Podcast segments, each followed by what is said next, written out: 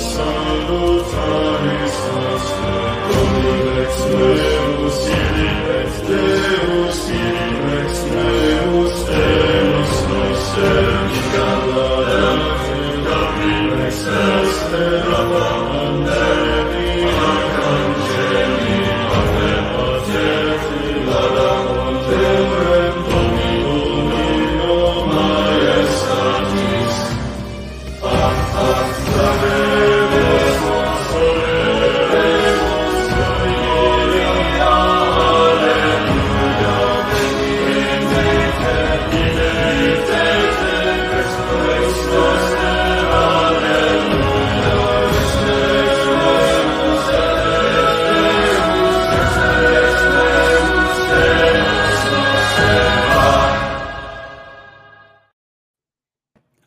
doing this fantastic Saturday morning? Who's today's feast today? Yesterday was St. Anselm. That was fantastic. I don't know whose today is. Who's today's feast? Whose feast day is today? Let's find out, Hasan. How's it going, Hasan? Long time no see. He's gone. Rip. Uh, it is Saint Ab Abdisius. Abdisius. Hmm. Interesting. Saint Ad- Abdisius. Never heard of him, but he was a martyr. So, okay, how is? Oh my, Anglican. Yes, yes. I'm gonna have to talk about that. oh, Lord Yamcha. Are you going to be taking questions today? If the price is right, I'm joking. Yes, I will be. Okay, so I feel like I had to say something in the beginning. What, was it that I needed to say? You know, Hasan came in here and like he came in here with his camera on, turned it off, left, left his mic on. What a goober. What did I have to say? Man, this is going to annoy me. Oh, yeah. So this week, we have started classes for well class and there's actually going to be a second one coming up because somebody else is going to be doing something with us which is going to be fun. Classes on the new aquinas academy. So link is in the description to the good old christianbwagner.com website new aquinas academy what we do also donation page because everything is completely free so if you want to help you can. If you can't then that's fine. But there's also the join for the discord. Somebody told me that the link was expired so after the stream if i remember i'll go through fix the link. If not uh, i'll just give you the link right now. Oh how's it going hasan? Hello. Yeah, it's going okay. We're live by the way just making sure you know. Okay i'm putting the i'm putting the link in the live chat just in case the link on the website doesn't work. Although yeah. so that's what i needed to remember to tell you guys about no aquinas academy. Uh yeah and i can't think about anything else. So hasan we have some fun stuff to talk about today. You do? Yeah i'm supposed to be talking about the anglicans today the aq the anglican question he disappears again You mean the um, the accidental permission for them to say mass or their imitation? Mass? No. No. No.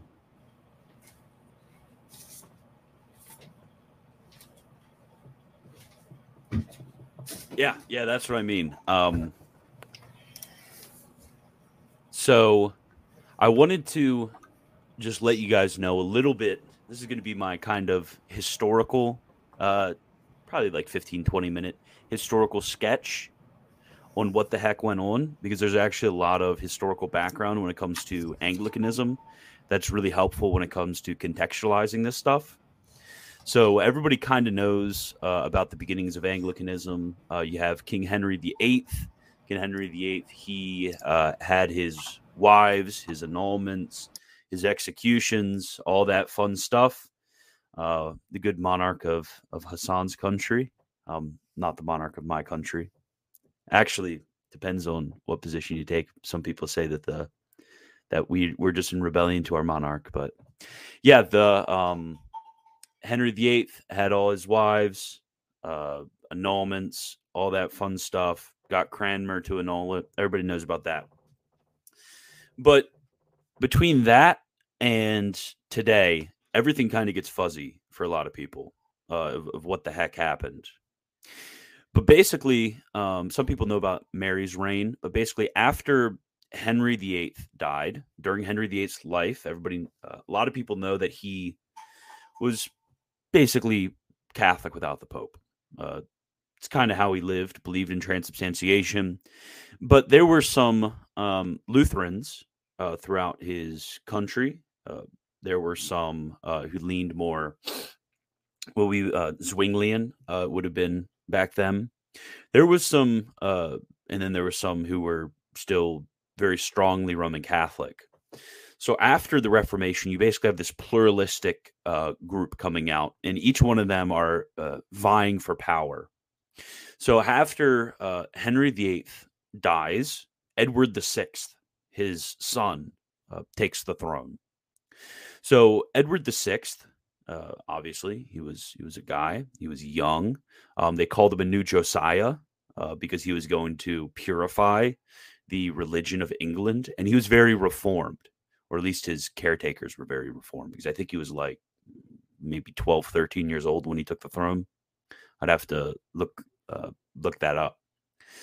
So at that point, um, England went from being more Catholic. Uh, there was even some periods where they were a little bit uh, more Lutheran, and they went to being very reformed under the leadership of Archbishop Thomas Cranmer. And that's when you get the first prayer book, um, before that, there was some stuff in English, but the prayer book was really what uh, exercised uh, the the country of all of its Catholicism. So, um, fortunately, or unfortunately, depending, I guess, on uh, how you think the history would have went, uh, um, Edward VI dies very young. Um, and his sister, stepsister, sister, I can't remember, I think stepsister, uh, Mary takes the throne, uh, known as uh, in in popular vernacular, uh, Bloody Mary. So Bloody Mary takes the throne, and she was actually a quite good queen. Uh, she's just called Bloody Mary because uh, she was Catholic, and most of our um, historical myths come from anti. Well, a lot of our historical myths come from anti-Catholic sentiment. so she was seen as being a very bloody queen, although the real truth behind it is there was a lot more uh, heads rolling under Elizabeth and Henry and um, Edward, even than there ever was um, under Mary.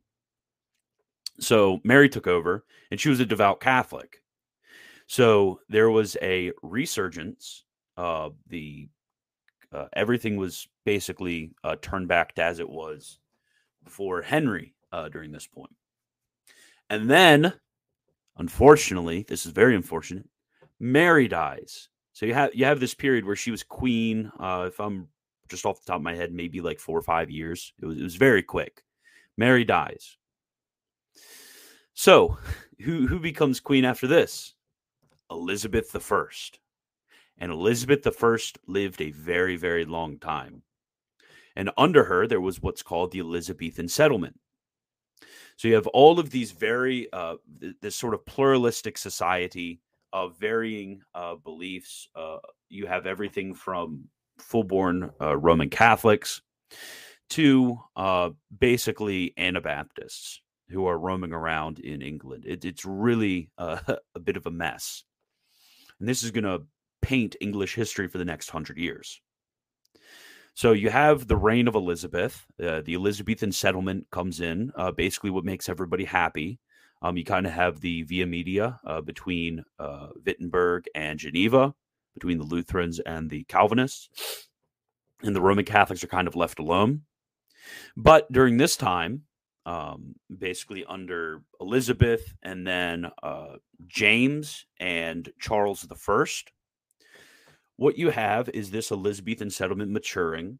Uh, Catholics are kind of left alone. If they find a Catholic priest, they'll kill him. Uh, but normal Catholics are they they kind of just uh, let them alone. But Catholics who were priests and try to come into uh, do priest stuff, they they're just uh, brutalized. but you have a lot of these different figures vying for um, authority. You have a more Puritan, uh, to be the nonconformist wing of the Catholic Church, I mean, of the Anglican Church. Uh, because mostly we think of Puritans as some sort of other religious body. No, they actually were in the Church of England. You have these guys who who thought the Book of Common Prayer was papist. Yeah, they thought the Book of Common Prayer was papist. You know why? Because they were using uh, they, they, they didn't even use anything outside of the Psalter except like um, the Canticle of Our Lady or um, the Canticle of of Zachary.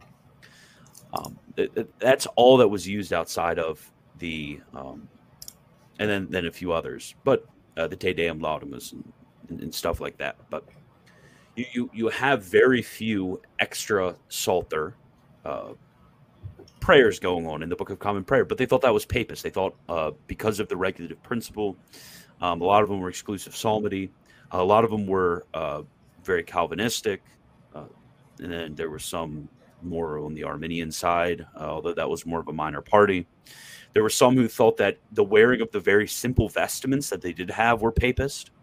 So you have, on the one hand, a more moderate reforming force that would be see themselves as uh, between Lutheran and um, Reformed, and a, maybe a little bit more uh, high church, although their vestments would be seen as like the lowest of the low church nowadays.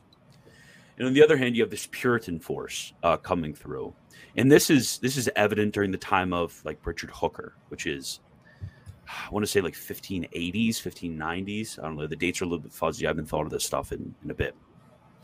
Uh, all the way until the 1650s. So what happens around the 1650s is the Puritans finally get some power. They were mad at the king, and uh, they got the king and the Archbishop of Canterbury executed in order to uh, have their Puritan uh, settlement, which was Republican and Presbyterian. Uh, this is the time of if you, any of you have ever heard of the Westminster uh, Standards. This, the Westminster Assembly was during this time, but it was short lived because everybody wanted the king back. Uh, the, the, the English will will kill each other over deposing the king, and they will also kill each other over bringing the king back. That's just how the English are. So they. Uh, am I back? I think I cut out for a second. Okay, I'm back. So uh, the the English wanted their king back. So, what happens after the 1650s? After the 1650s and, 60s, it was basically um, the the floodgates were open uh, when it came to a pluralistic society. They couldn't keep that settlement of a singular religious body in England anymore. So yeah, there was like uh, if you, any of you have ever heard of John Bunyan, he's a pretty famous um, uh, nonconformist in like the 1670s, 80s. They, they still jailed a few people for their nonconformism, for preaching without a license and, and stuff like that. But eventually, uh, there had to be toleration.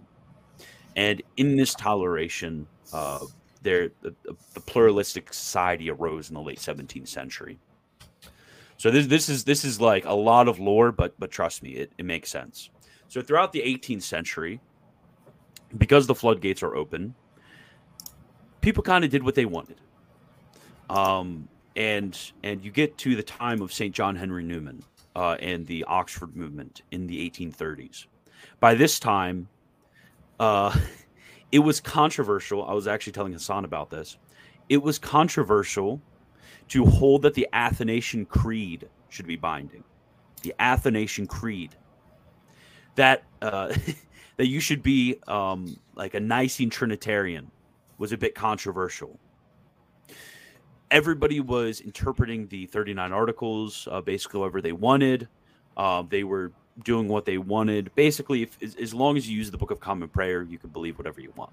Uh, there were Unitarians, there were um, people who were strong evangelicals. Uh, there, there were people doing whatever they wanted uh, within the Church of England. So you had a movement called the Oxford Movement. And a lot of people think Oxford Movement, Anglo Catholics, whatever. But the Oxford Movement actually uh, basically wanted to bring back what they called like a prayer book Catholicism. They wanted to bring back the uh, the light that was shined back in the um, the Carolingian period, which, as we talked about, was under King Charles after the Elizabethan settlement, but before the wars, the civil, the English Civil War. They wanted to bring back uh, something which was confessional, that is in line with the uh, the historical documents of um, of the uh, Anglican Church. They wanted to bring back something which was Catholic, that is in line with the the teaching of the early church and uh, they they did a lot of a lot of good stuff. Like even even from a from a papist point of view, we can look and say they did a lot of good stuff uh, in the Church of England, and uh, they were they were very controversial. Um, they took pride in the name Catholic, and they would uh, uh, from this arose the theory of called branch theory. Branch theory basically was you have this Catholic Church, which is defined by apostolic succession uh, from the laying on uh, of hands of bishops. And all of these various Protestant groups have broken that apostolic succession and are outside of the Catholic Church. But the Anglican Church, the uh, Roman Catholic Church, and the Eastern Orthodox Church, and some would say like, oh, the the um, the Oriental churches and the Church of the East, are various different branches of the Catholic Church. The Catholic Church subsists in all of these uh, different branches, although there is visible um, disunity.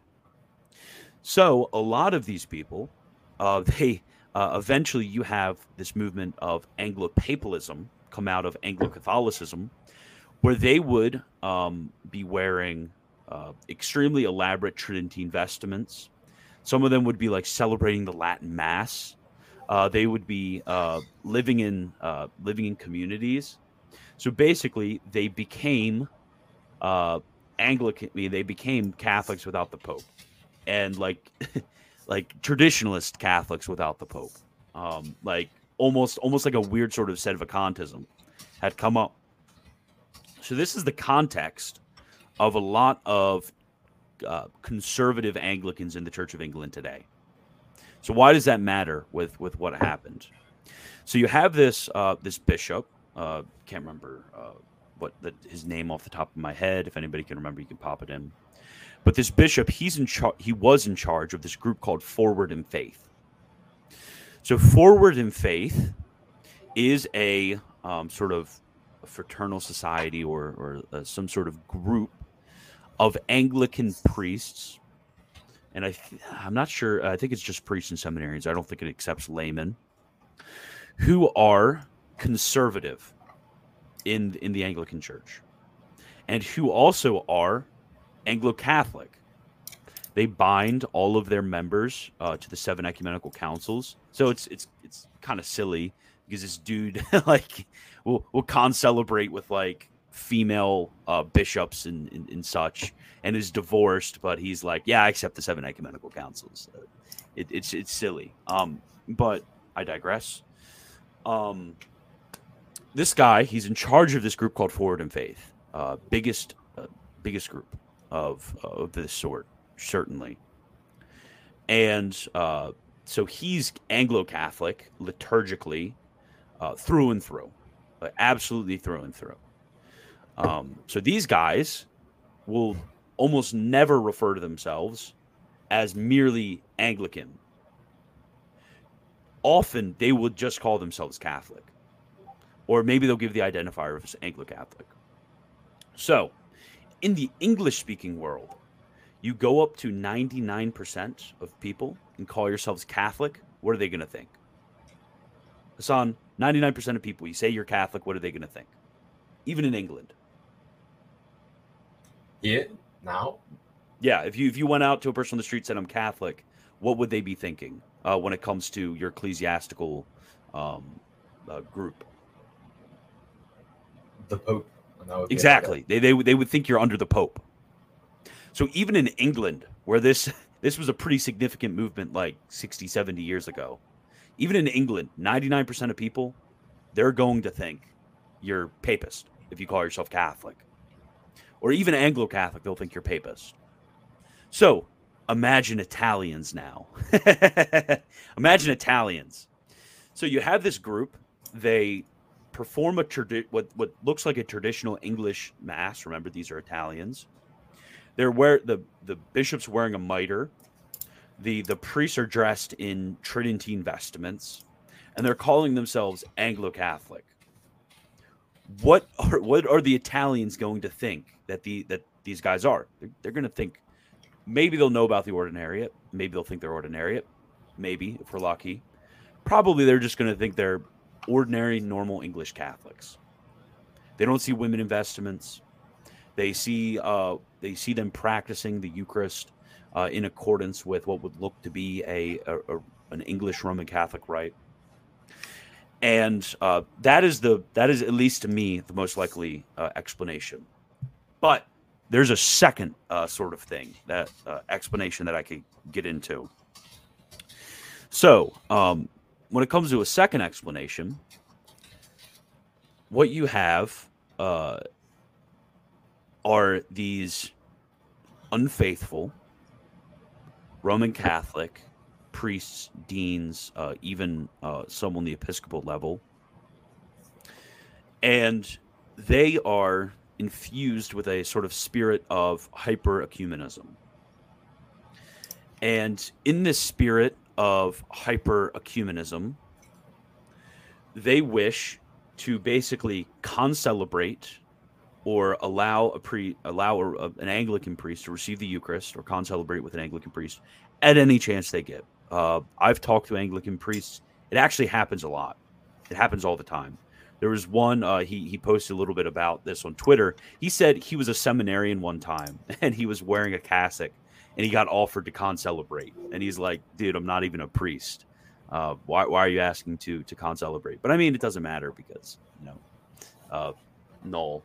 The the orders are null either way. But um, so there is this sort of view among Roman Catholics that Anglicans are basically okay, and that we could celebrate the Eucharist with Anglicans. Where if you had like a Baptist preacher, eh, the the most most of these Roman Catholics are probably not offer to to celebrate the Eucharist with a, a, a Baptist preacher. They kind of view Anglican orders as quasi valid, and somehow con- uh, of concelebration as an okay thing to do with them.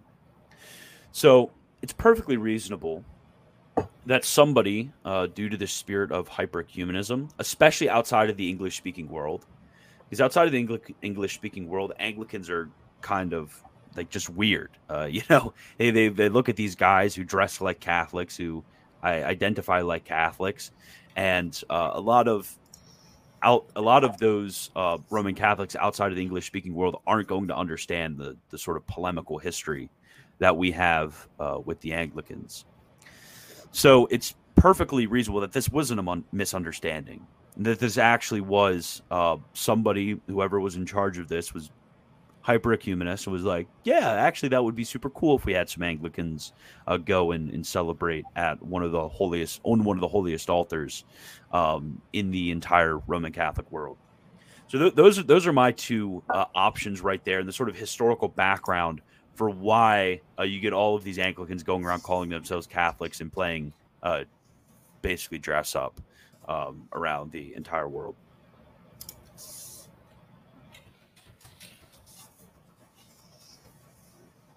Okay, so Hasan, do you have any? Uh, yeah, Jonathan Baker. Jonathan Baker, that was the guy. I don't have a whole lot to say about this. You don't. Have, you don't have anything to say. Not really. in those days, the Anglican Church in England had no theology, and everyone did what was right in their own eyes.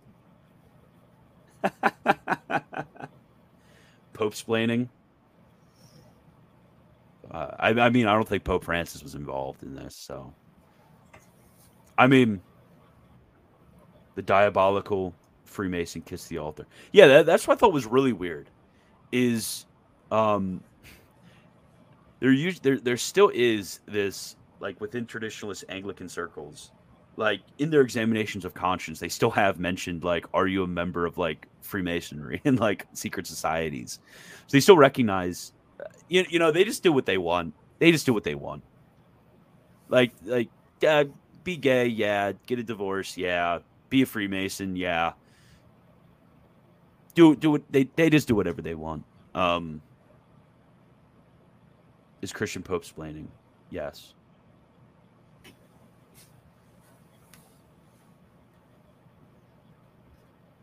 Okay, I, I think I cut out. Okay, let's see if there's any anything in that. Congrats on the baby, Christian. Thank you. So they have a wait, wait, they have a they have a senior chaplain at the at the Mason Lodge. Oh man, that's ridiculous. That's ridiculous. No leopard bed bed cover.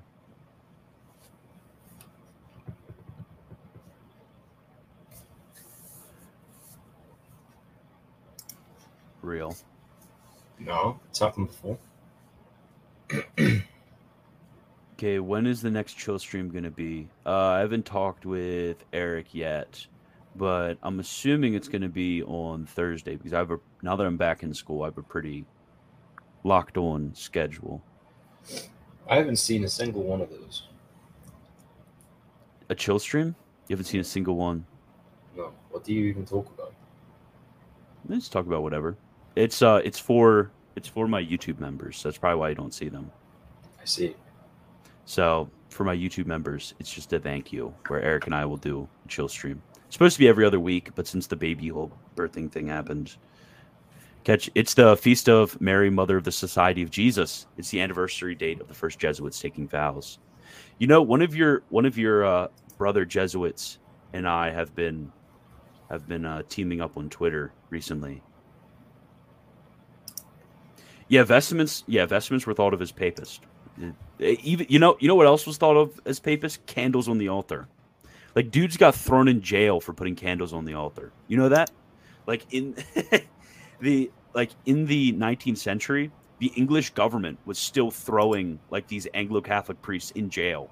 It's nuts. It's like nuts what, what was going on back then.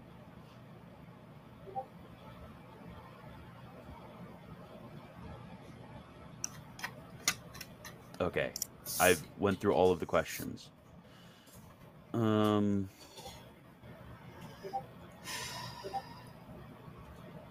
mhm, on.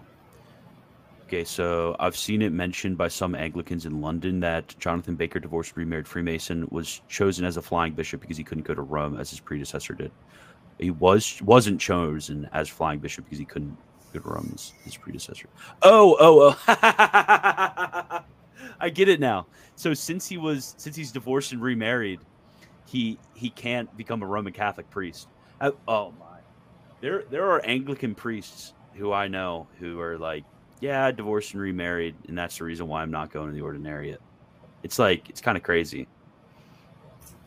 But I yeah, don't. I don't. I don't understand that at all. Like, how are you? How are you so devoted to religion that your entire like occupation is, you know, uh, an imitation of a clerical office, and then you're just like, okay, I can't believe that this particular theological system is true because if it is, it's inconvenient for my way of life.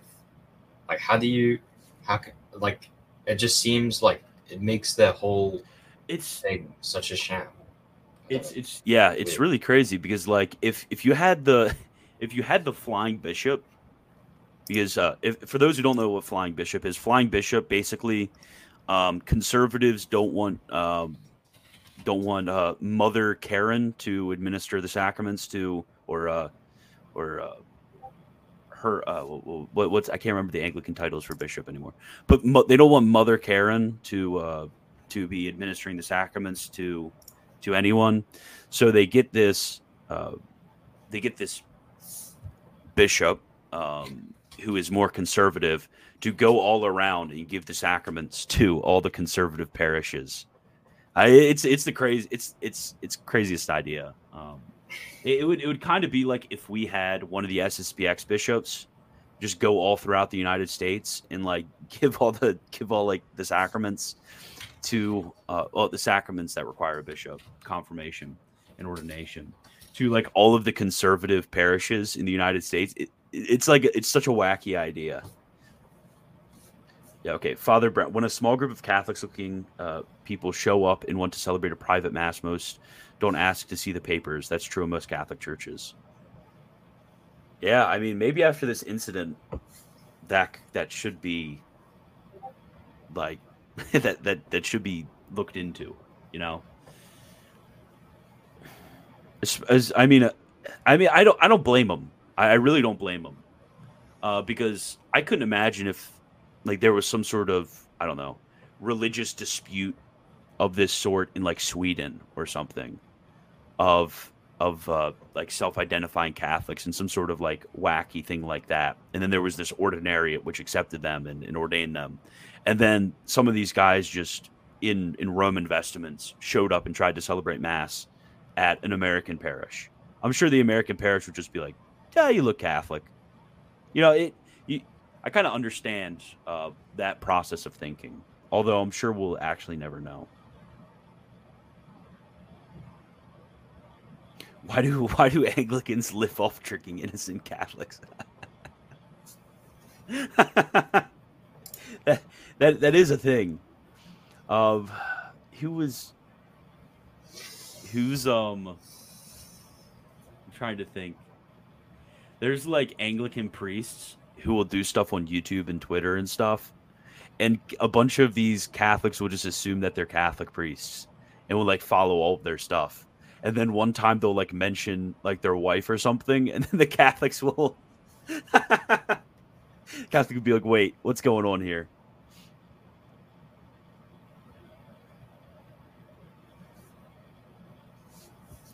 Okay, maybe there was. I think there was an SSPX mass at the Vatican, right?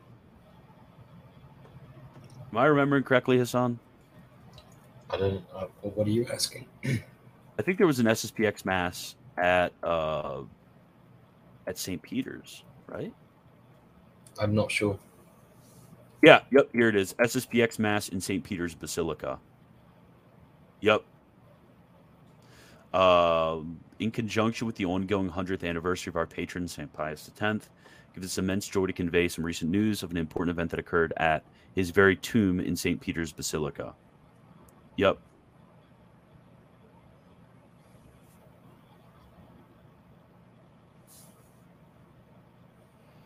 Uh, with the not only okay, so at uh, on August 9th, a pilgrimage group uh, from the SSPX chapel in this place of France had the privilege of attending mass offered by their chaplain, Father Michel Sivry, at the altar of St. Pius X. Not only has it been reported that this occurred with the prior knowledge and consent of the basilica's highest authority, but a team even filmed the event for the French district website, where it may be watched.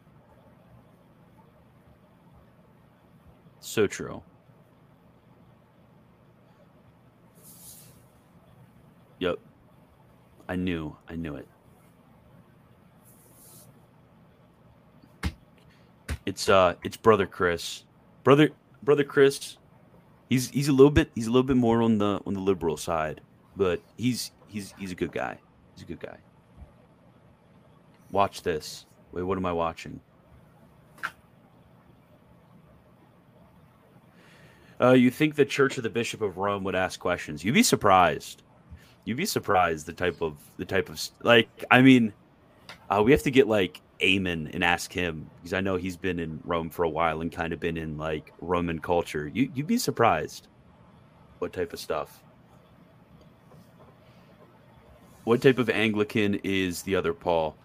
Uh, so uh, there was a bit of a split a few years ago um, 2008, 2008, between what's called GAFCON and then the rest of the Anglican Communion. So there's basically a schism within Anglicanism. between a group led by the Archbishop of Canterbury and then a group which is called the Global Anglican Futures Conference. Um, it's currently led by who is it? I'm trying to think. Um, I think Archbishop Foley Beach is still uh, in charge of it. But GAFCON is basically like a conservative response to uh, what the Archbishop of Canterbury is doing. But I mean, a lot of the groups still ordain women. They tried to say don't consecrate female bishops, but groups consecrated female bishops. Yeah, so it, it's it's really just really just a whole mess that's going on. So uh, the other Paul's part of the group that is, I'm remembering correctly, part of GAFCON.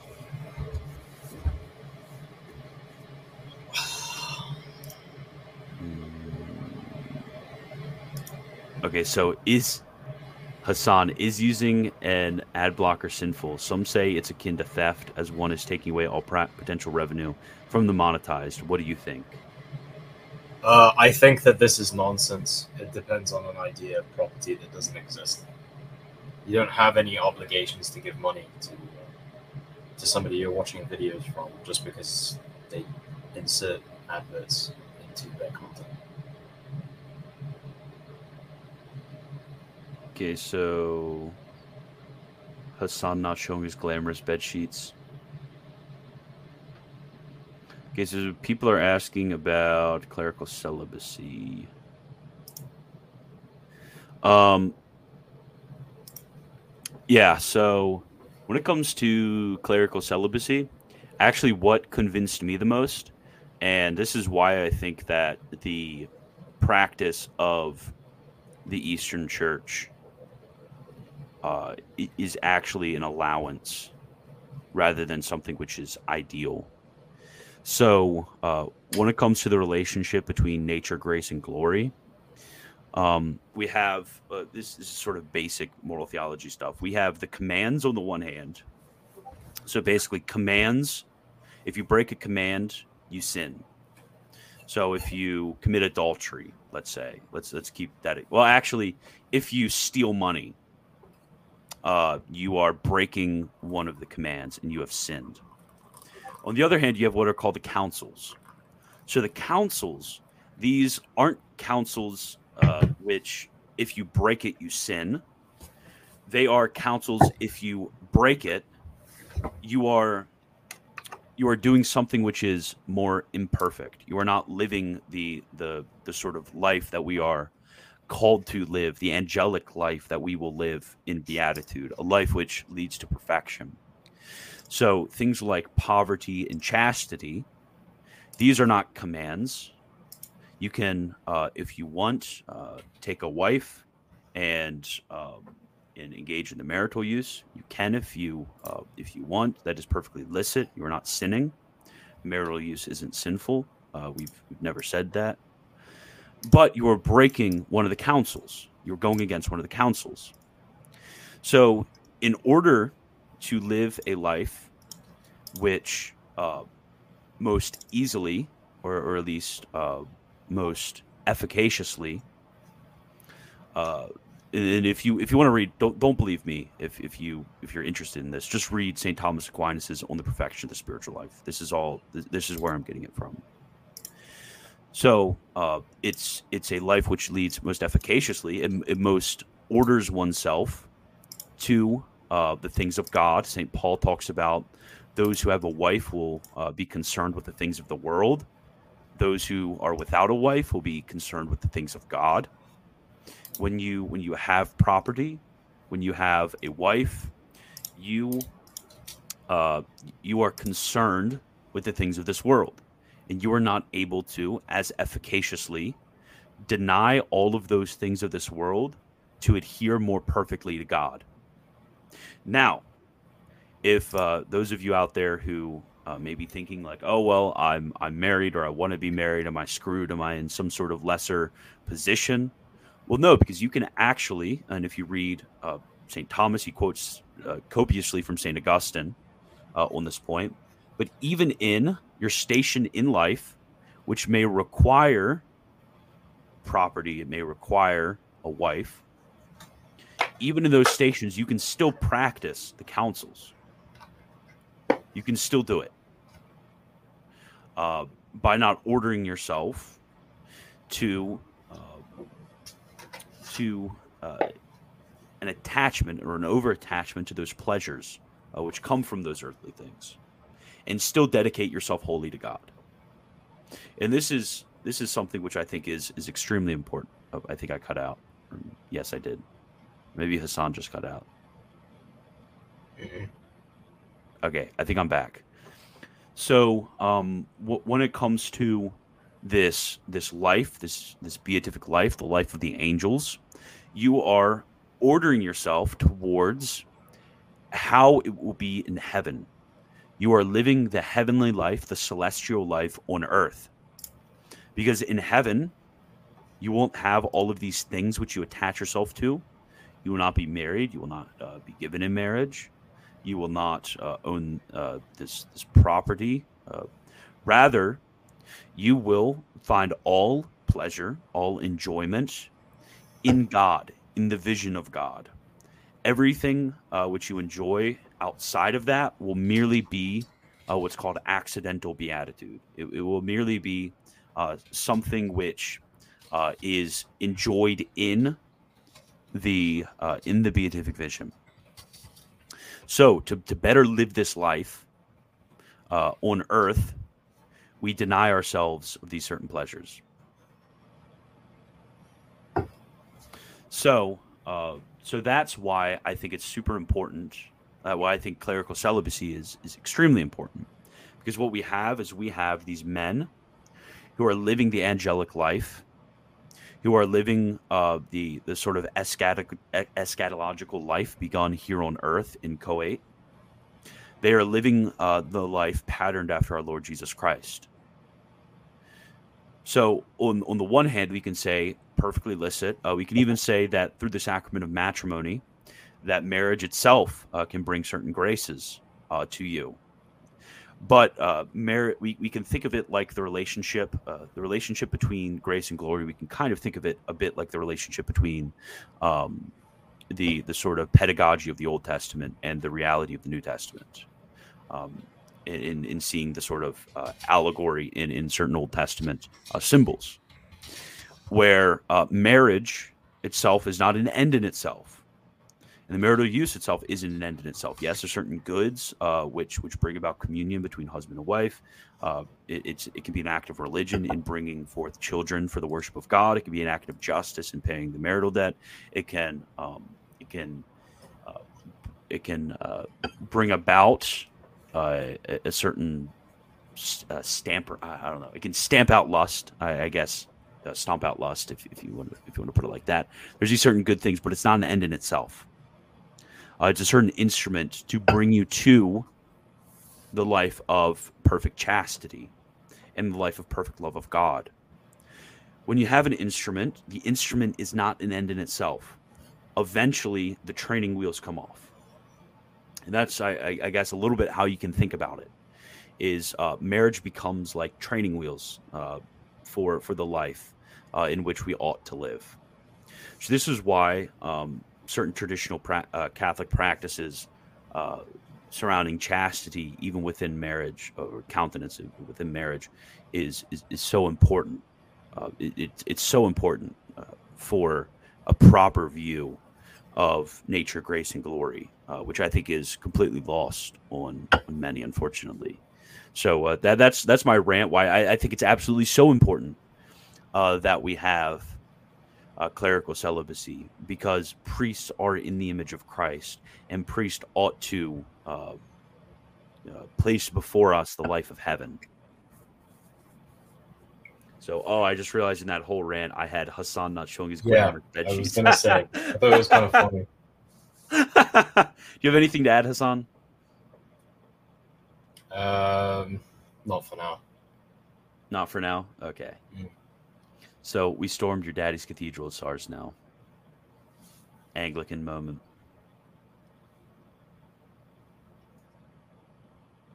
Uh, SSPX Latin Mass at St. John Lateran will never happen, even though they have valid holy orders and aren't heretical. It shows the nasty fruit of Vatican II.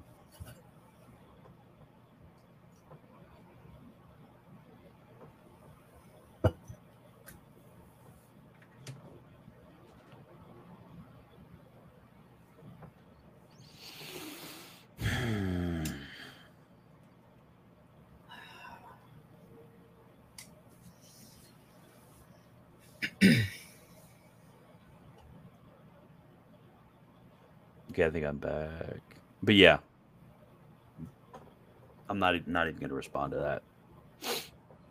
There was an American parish where a con man came and stayed, pretending to say mass and hear confessions for years.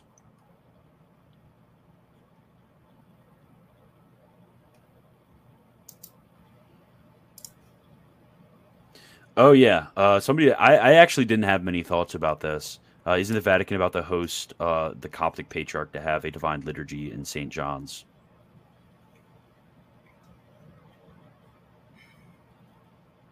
What? Yeah, isn't the Vatican about to host Yeah. the Coptic Patriarch? Yeah.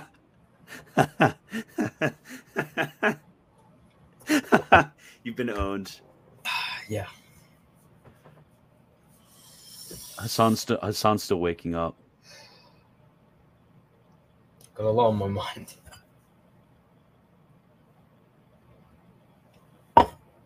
Is that Hasan cutting out? Somebody let me know. Is that just Hasan coming out, or is it also me?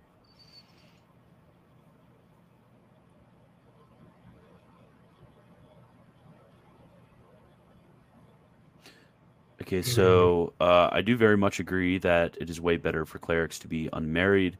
It does not seem like a command; rather, it's an evangelical counsel. It seems.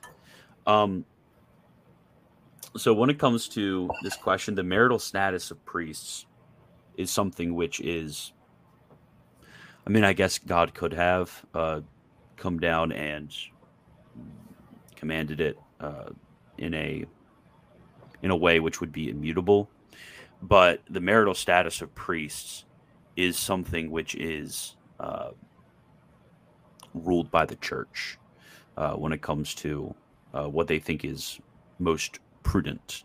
So in some situations, it actually, uh, for the good of the whole, for the good of the whole, um, like we see in the Eastern churches, in order for the sake of unity, um, or or the Anglican Ordinariate as another example. It's uh, for the sake of pastoral reasons uh, for the faithful. The church may dispense with clerical celibacy, and this is perfectly fine. Uh, it's it's uh, something which is tolerated in order to not bring about something which is a greater evil, that is schism, or um, a sort of deficiency in the pastoral life of certain congregations uh, within the ordinariate. Um, but uh, if we look at it not relatively, but absolutely, if we look at it just, uh, if we look at it simply, just on the sake of its own terms, uh, clerical celibacy is is ideal.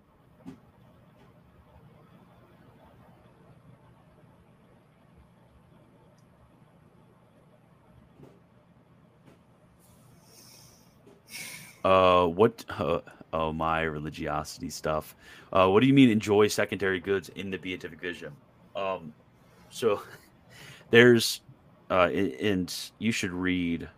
Uh, where where would it be? Can't remember. There, there's a good section that's like pretty simple in uh, polls that I thought was like really good. So there's what's called the essential object of the beat of the beatific vision, which is God under the the formal aspect of His divinity, and there are what are called accidental objects of the beatific vision. So the accidental objects of the beatific vision are uh, those things which can be enjoyed uh, in and through God and for the sake of God uh, Mhm. by by loving God. So. I'm trying to think of an earthly example of something like this. The fruits, the fruits of the spirit would be some of these. Because Yeah, I- they- I- 'cause St. Thomas says that they're formally enjoyed in themselves, but with God as fi- as the finality. Mhm, Right. mhm. It it would be like if, let's say, I love. no, I, I I have to think of a different example. Like I love, uh, for example, I don't know, Chile, uh, like the country Chile. I guess it would be. Uh, no, I, I like Argentina. I really love Argentina for some reason. Let, let's just pretend that. So, in loving Argentina, I uh, would love some of the people of Argentina, just because virtually contained in the idea of Argentina are the people of Argentina. You can have something which is not formally present, but is virtually present, and then loved in and through uh, that certain thing. So I love God, and therefore I love all that God loves, all that looks like God, and all that God has created. It's uh, actually Blessed Scotus has a really good um, section on this in his Ordinatio. He he he explains it like this: like God, uh, he, I can't remember who the statement is from. I think it's one of uh, pseudo Aristotle's uh, works. But God is sort of um, the the weight, the sort of gravitational center. Obviously, he didn't know about gravity, but the sort of weight or gravitational center towards which everything tends. So God, in loving Himself, is going to love all that tends uh, towards Him. In the same way, us in loving God, we're going to love everything that uh, tends towards Him as well, since He loves everything that tends towards Himself. So uh, that, that's that's what I mean by enjoying secondary goods in the beatific vision. It's for the sake of God.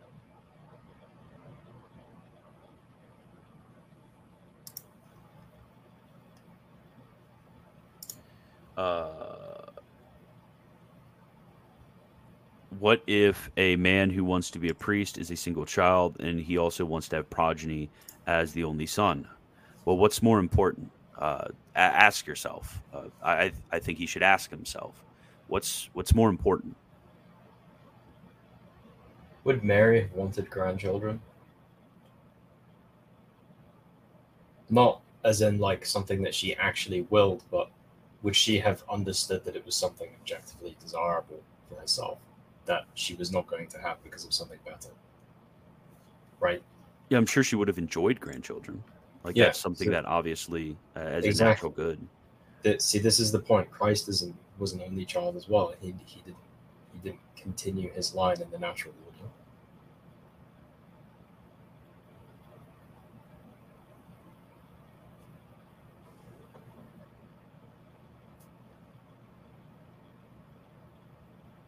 True. Dude, I, I, don't, I don't, I don't know why they clown on you Jesuits so much. Yeah, there's some, there's some cringe, there's some cringe out there, but most of you guys are just, are just pretty cool, faithful, faithful men. What's the biggest reason uh, I left Protestantism? Well, because it's wrong. I think he's asking what's the biggest reason you realized that. oh, it's the biggest reason I realized it's wrong. Um, gosh, that, that's like asking what's the biggest reason you love your wife or hate your ex girlfriend. I guess would be more.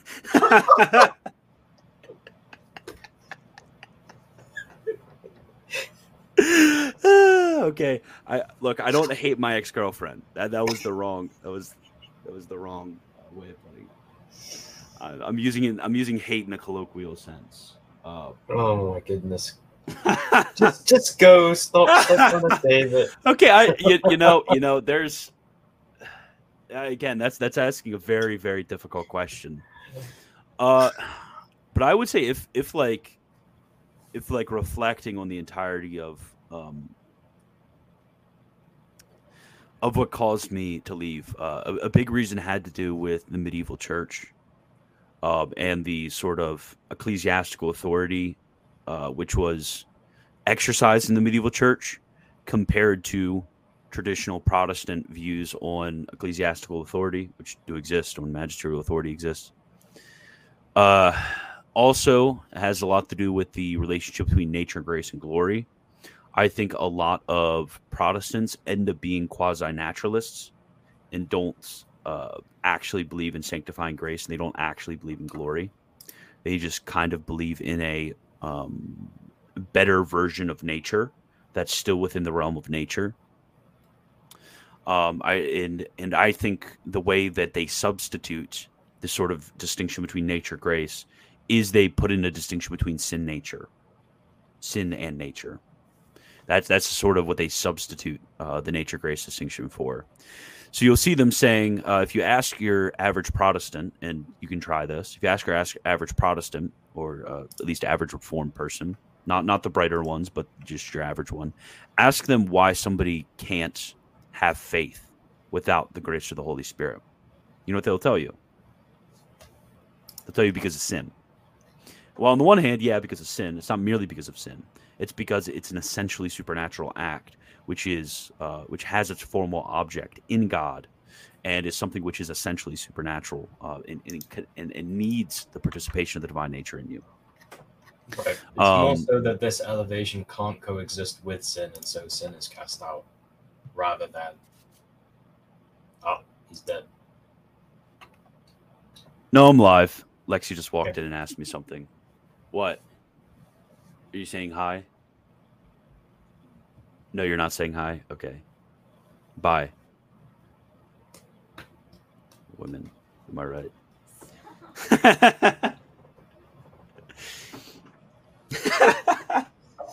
average average interaction with wife.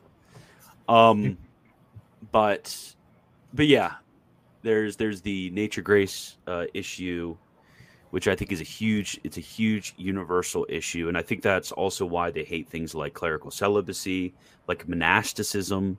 I think I think the the most obvious uh, sign that Protestantism isn't uh, isn't Catholic. Uh, you can read it in Saint Augustine uh, in De Vera Religione. He says the the greatest sign of, of the grace of the Catholic Church is that we have so many men and women consecrating themselves to holy virginity. How many Protestants do you know who are consecrated to holy virginity? They don't. They don't really even believe in uh, the kind of, um, the, or rather, their their theology isn't compatible with the traditional understanding of uh, of like marital chastity. Yeah, yeah. Continence either. Mm-hmm. Yeah, so I, even marriage itself is reduced to a merely natural thing for Protestants. Yeah, it, I, I had to read some uh, for a class. I had to read some stuff on interpretations of Genesis one through three uh, by a Protestant, uh, James Jordan, it was it was it was it was straight up blasphemous. I was I was yeah we talked about this. I, I was extremely upset uh, reading that. Yeah, I, I, just couldn't imagine that uh, people think like that. What was but the yeah, particular quote that you gave me that you really didn't like? Oh, it was. It. Oh gosh, I sent it to Obscura also. So uh, yeah, I can... Oh yeah, here we go. The part where he says, um, uh, which is the part when he's talking about um, Eve coming from Adam, he talks about. Uh, uh, I was in Bishop Kano. Me. Formation would... of the beasts is that the area that you're interested in, or the part before that? Mm. Mad alone, that part. Crap! I can't. I can't find it. The the part that was really offensive was when he says, uh, "A sense of shame and guilt is a tremendous barrier to proper sexuality. The sectarian forms of Christianity, like Orthodoxy." have a major problem with sexuality precisely because these religions don't have a proper doctrine of justification. Yeah, the sectarian uh, forms of Christianity. Yeah, yeah. Then they said like a diabolical. They they call clerical celibacy a diabolical he's, institution. He's right that it flows from a different understanding of justification. Though. Um, he, he says they are never able to assure people that they are clear before God, and as a result, they affirm perversions like the perpetual virginity of Mary. They require sexual celibacy. Grossly misinterpret the Song of Solomon. yeah, I know that that one's hilarious to me. It's like grossly interpret the because we can yeah like uh, like everyone in history yeah yeah okay. and, yeah. and and even then it's like song of solomon if we just read it as a like marital love poem we we we could we could be fine reading it like that uh there, I, I don't yeah. think there's like you can't you can't have like what do they think we we can have something that's like a sign that's sinful and that's somehow like okay to to portray christ in the church as these guys basically think the only accurate reading of this book in history is like Theodore of Mopsuestia or something. Because he claimed it actually was just about Solomon's relationship with one of his wives. Uh, he, he says suppressed sexuality finds an outlet in annual chaos festivals like Mardi Gras. Rampant yeah. Oh, that. Oh my. That's like. Oh yes. There's never been a Protestant country with rampant prostitution. Yeah. Ever. Right. Ever sexual bliss between married couples regarded as dangerous always and must always be linked with procreation. In paganism, the perversion of sexuality is even worse. Oh, thanks. You threw us a bone there, I suppose. Only in Protestant countries can there be a significant recovery of the liberation of sexual joy in marriage. Yeah. Well, you went a It- little it- over the in marriage boundary that you set for yourself. Uh, I know this, and and honestly, I don't get how a lot of these, a lot of these guys, besides merely on divine fiat, restrict uh, sexual joy to the marital covenant.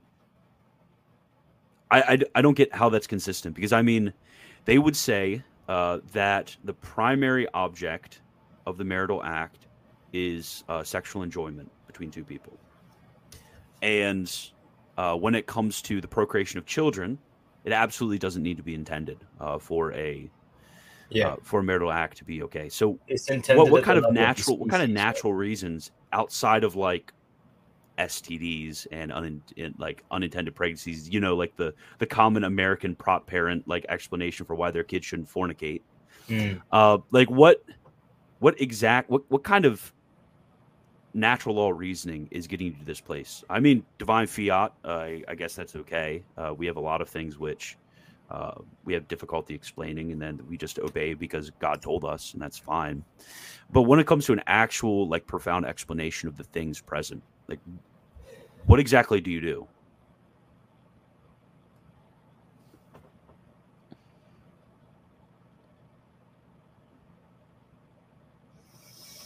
Okay. What are you staring at, Christian? Um, I'm looking at the. I'm looking. The chat is over. Yeah, you you sounded like you're in the middle of talking, then you just spaced out and started looking to the side with a blank look. on You know, I face. do that. I do that sometimes. uh, What is your response to Kant dismissing the arguments for God that he's wrong? wow. Well, I mean, this this would just get us into a, a big, uh, dirty conversation that I've only read secondary resources on, um, but basically about the validity of making um, noumenal statements uh, about how things are, rather than merely phenomenal statements. And in that in that sort of in that sort of paradigm of, of splitting uh, things up, because uh, Kant didn't dismiss the arguments for God.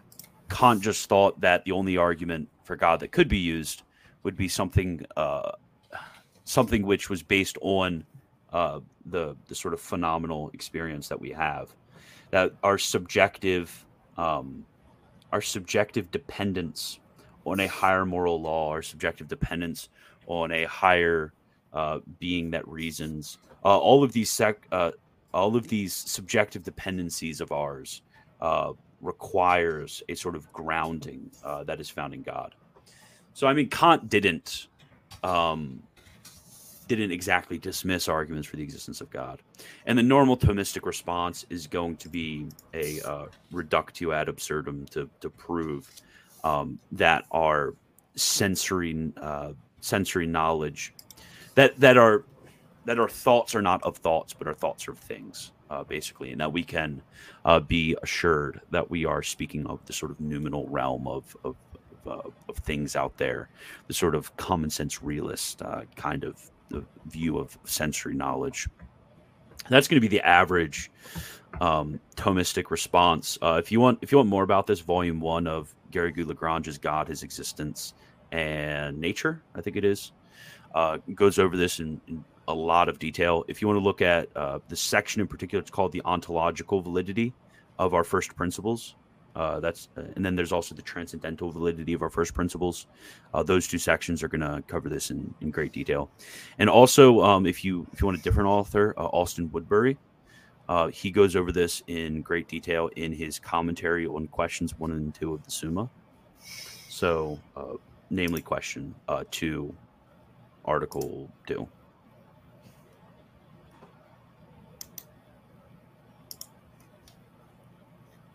Oh, bro, no, no, no, no. Hasan, you've been Yeah. obliterated. There's no recovery. That's that's unfortunate. I saw that. oh man, dude, you need the shave now. I can't. Oh man.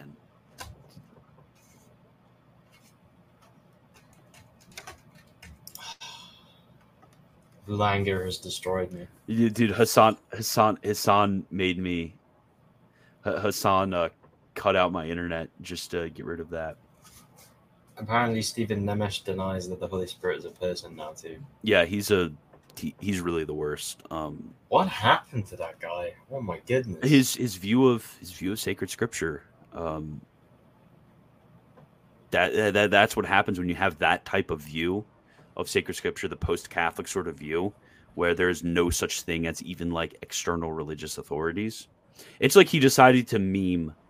he decided he wanted to meme like Protestant views of authority for a second, and that's what he came up with. It's really sad.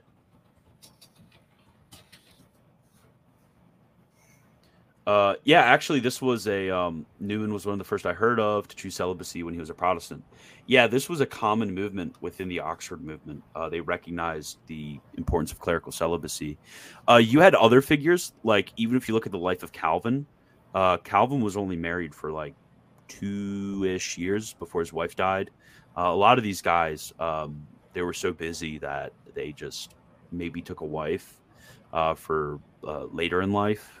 Maybe didn't t- take a wife at all, but it wasn't like they were intentionally choosing celibacy as somehow like a higher calling.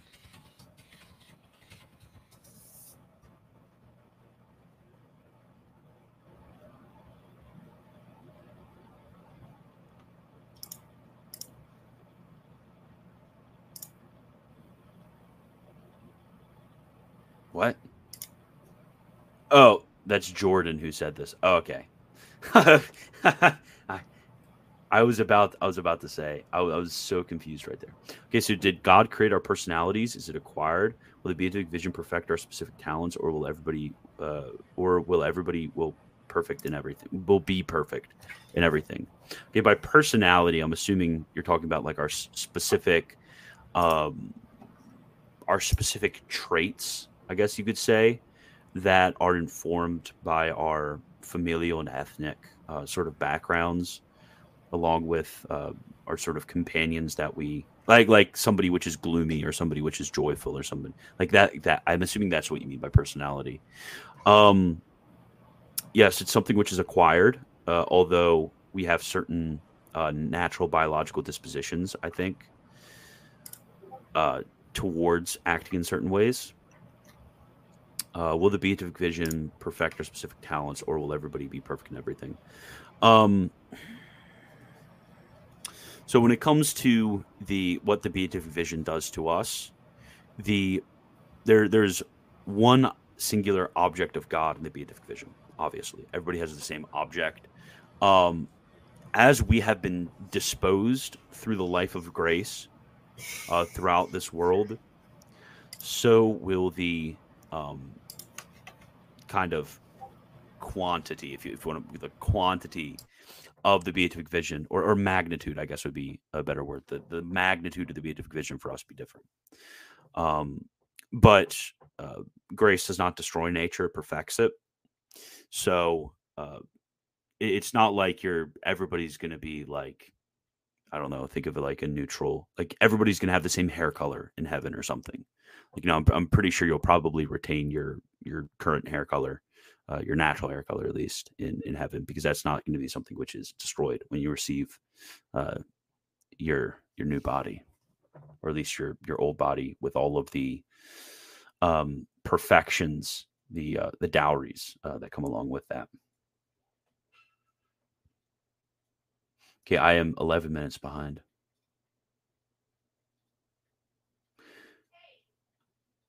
Oh, oh, uh, you you misunderstood uh, what I was saying. So, Christian, in your intro to sedevacantism video, you said that Newman was a formal heretic at the time of the elevation to the cardinalate. What's your reasoning behind that? I didn't say at the time of his elevation to the cardinalate, uh, or, or, at least if I did say that, uh, I misspoke. I meant that he uh, had been a formal heretic in his life, um, and that's what. Can't remember the document name now that they all quote about how somebody who is a heretic cannot be pope. But in the same document, it talks about somebody who had ever been a heretic cannot be a cardinal either. Which, um, yeah. So good scholars who wrote on the filioque, um, Frangilin, uh, uh, I'm Franzelin onlyist. Who else would be um, Petavius? Petavius is another good one. Yeah, Franzelin and Petavius. Uh, Petavius does really good job on history uh, in in the sort of patristic argumentation. Uh, does a really good job when it comes to biblical and theological reasoning. Uh, I thought, and then he also has some cool stuff on history. Uh, Scheeben, uh, if, if, you if you don't read Latin, uh, the best you're going to be able to do is Scheeben. Um, and his work on the Trinity, where he discusses the filioque in the Greek Fathers and the Latin Fathers, um, where, where uh, Scheeben was was actually known for his work in uh, Greek patrology.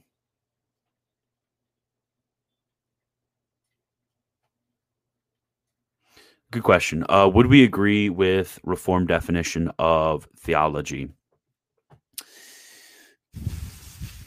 Would we? no.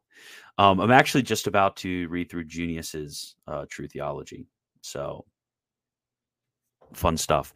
But uh, usually they have a more like scholastic, eclectic uh, kind of way of defining theology. So yeah. But before we continue, let me get rid of Hasan. Cry Hasan. Hasan's in the background now. Brief introduction to the development of doctrine by Father Thomas Gilby. If you're inter- if you're uh, interested in development of doctrine, you only know about Newman, and you want to understand what St. Thomas himself taught, uh, because yes, St. Thomas did teach about the development of doctrine. Oh yeah, you sent this to me. It's work. really good. I wanna I wanna put my I wanna shell this. That's actually a really good little book to buy. See, Hasan Hasan is shilling it right now. Hasan said it's a good little book to buy. Um, I have the link in the bio. Uh, it's an affiliate link, so you should probably order from that. But if you just want to look it up, fine. Uh, but yeah, definitely check out Brief Introduction to the Development of Doctrine. Father Thomas Gilby help the channel out. Continuing. Uh, what do I think of crypto? I think nothing of crypto. What are my thoughts on Puritanism? I think nothing of Puritanism. I think the Puritans were based. Actually, I think the common view of the Puritans were based. I think the actual Puritans were kind of not based. yeah, they were actually degenerate. They weren't strict at all. I know. It's like you hear about the Puritans, you're like, nice. They were like they're very strict. They uh they they were they kept chastity up and, and all this. And it's like, wait, 50% of Puritan women were pregnant uh, on their wedding day. What is this? I mean, kind of the same for trad Catholic women, but it's kind of crazy actually that the that all the things that people meme about the Puritans believing were believed almost universally by Catholic theologians at the time, and yeah. the things and the and the things that people today believe, the Puritans at the time thought were okay. it's, it's like it's dude, imagine, imagine going back in time and and sending like a copy of the theology of the body to Puritans, they would they would eat that stuff up. Like, I don't think they would. You don't think they would? No. I mean, some of the stuff he says about like celibacy, obviously, but the stuff he said. Well, the, how, how much of it have you read? Because because I think that it, it read like the first kind of like, like two thirds of it, which is a lot. I, I think I think it just explains what we already believed. I think the Christopher West, you know, kind of like interpretation of it and drawing out of like weird ethical entailments is actually uh, Christopher West. Mm. Yeah, I don't. I don't think that stuff is a legitimate uh, explanation of of theology. Yeah, I, I just I just don't get on a practical level how these guys like just deal with the way in which the church historically has has dealt with the the issues of of like marital uh, like the, the forming of the virtue of chastity within marriage, uh, with the insane amount of of feast days, uh, I mean of of fast days, uh, which the marital use was not allowed to be um, engaged in, and just like sort of basic reasoning, like basic sort of cultural ideas uh, during the time of like your grandma or great grandma's uh, day, like and eh, maybe a little bit further back than that. Of like most Catholics uh, after they had their last kid, they just would not have the marital use anymore because, um, because they had a uh, the virtue of, of chastity formed pretty well. They they just didn't need to they need to engage in it. Like imagine, like currently married Catholics. That that would be insanity uh, to them.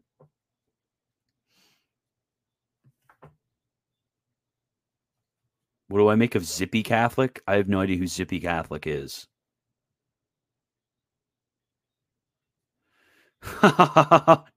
oh, Hasan's gonna have fun with this one. Uh, yeah. Is Protestantism and Islam two sides of the same coin? I, I already talked to him. I was a bit confused, but uh... Hasan also converts from Protestantism. Real. What? what did you just say? I said uh, Hasan also converted from Protestantism. Real. Both Hassan and I converted from two sides, both sides so of the same coin. Don't say that again. uh. What's my favorite cat or dog breed? I hate cats and I hate dogs, and I think they're dumb. And I'm glad they're not going to be in heaven. You suck. Mm.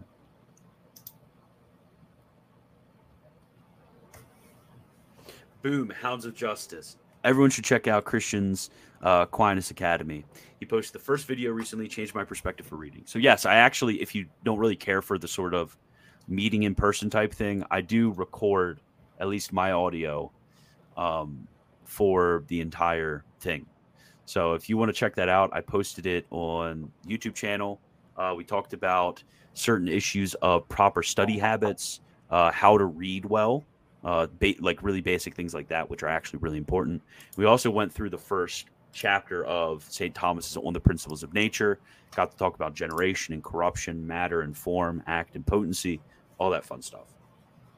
Uh, what's your position on the survivalist slash corruptionist debate?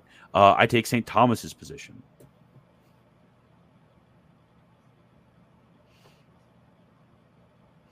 Nominalism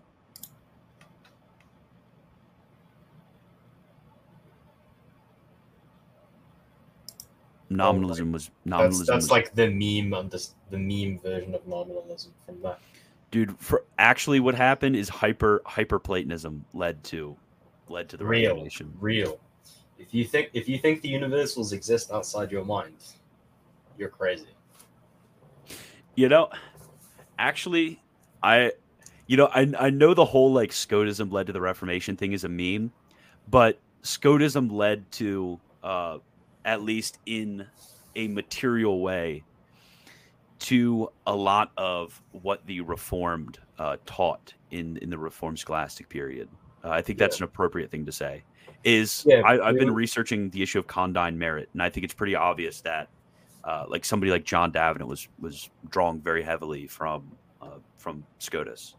We were talking about this in the context of the um, intrinsic and extrinsic merit of the theological virtues, right? Mm. Yep.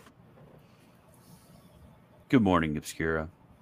Oh, I have to. I have class in six minutes. Oh. So we. I still have six minutes though. I didn't know this. People in medieval times often fornicated to make sure they could have children together before binding to each other in marriage. Yeah, it, this was uh, this was a constantly condemned practice, but it did exist. Uh, Domestic Duties by William Gouge, excellent Puritan defense of patriarchy. I've actually I actually read Domestic Duties before I got married.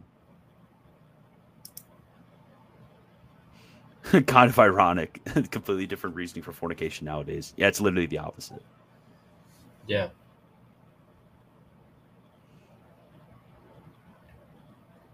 People will always degenerate though. That's what when people talk about like later adult days when most Christians were not degenerate.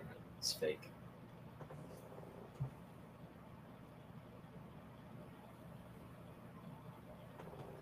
Bad. Don't believe that. Or you're stupid. If you believe that, you, you, are even, really why? stupid. Why would you even ask this? Like, oh, I'm going to ask some non-sedevacantists. Are the Dimond Brothers the two witnesses? yes, yes, they are. what are you asking? Yeah, actually, like, actually like, I do think they are. Thank you. You may as well have comment and ask Christian if he thinks Muhammad was the last prophet. Like, yeah. Yes. Yes. What you actually, doing? actually, I do. Thank you for letting me come out. Uh, and, and say that I think the Dimond Brothers are the the two witnesses. Thank you for letting me do that.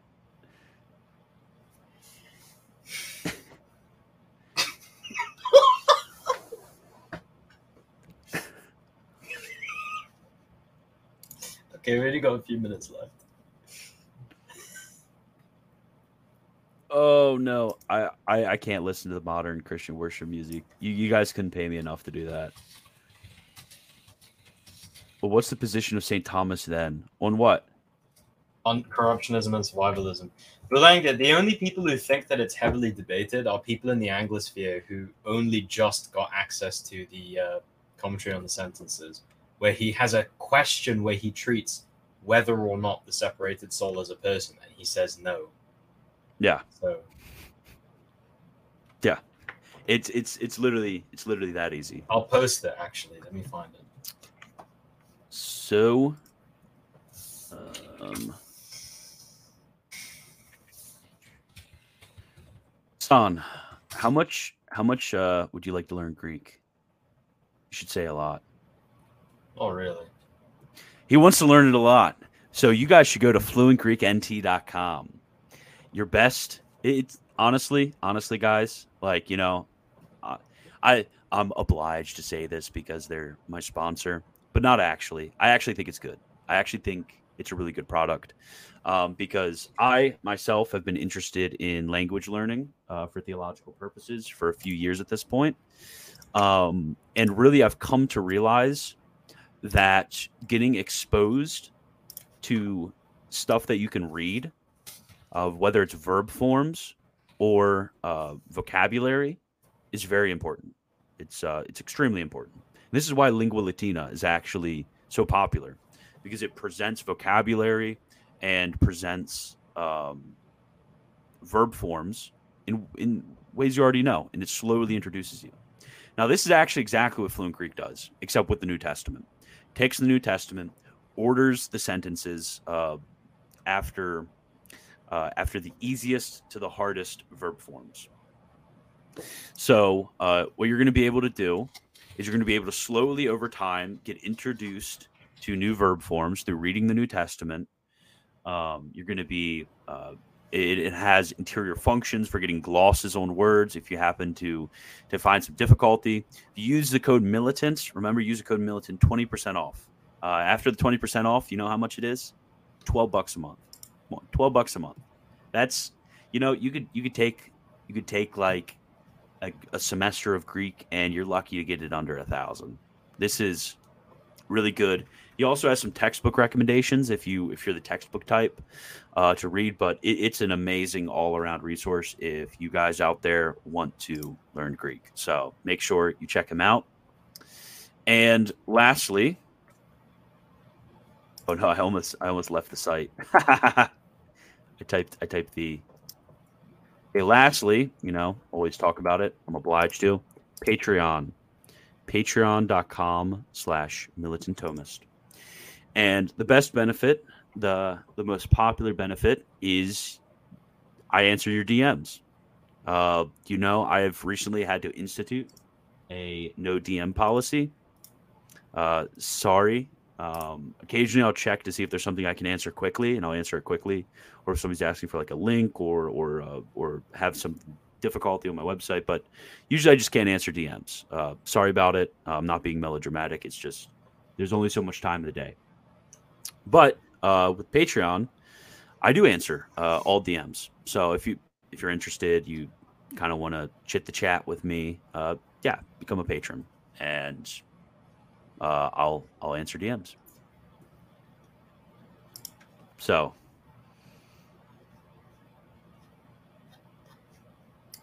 We can't cover that in two minutes. Uh, how to find a wife if you're socially awkward. Don't yeah, be socially can't cover that. We don't have time. I have a question for Bulanga there. Uh, it's it's ten o'clock exactly. I have to get to class. Yeah. It's lame. I know. Okay, let's go. Okay. I will talk to you all later. Thank you for coming. Remember, brief introduction, development of doctrine, one of the most important texts that you'll read if you actually want to know about the development of doctrine. You actually want to know what St. Thomas teaches, because you can absolutely dunk and own all of those Protestants out there who say John Henry Newman invented the development of doctrine. All of the giga ultra trads out there who say John Henry Newman was actually a modernist and invented the development of doctrine. He actually believed in uh, dogmatic evolutionism. No, you can dunk on them. St. Thomas uh, is teaching by Father Gilby. So thank you all.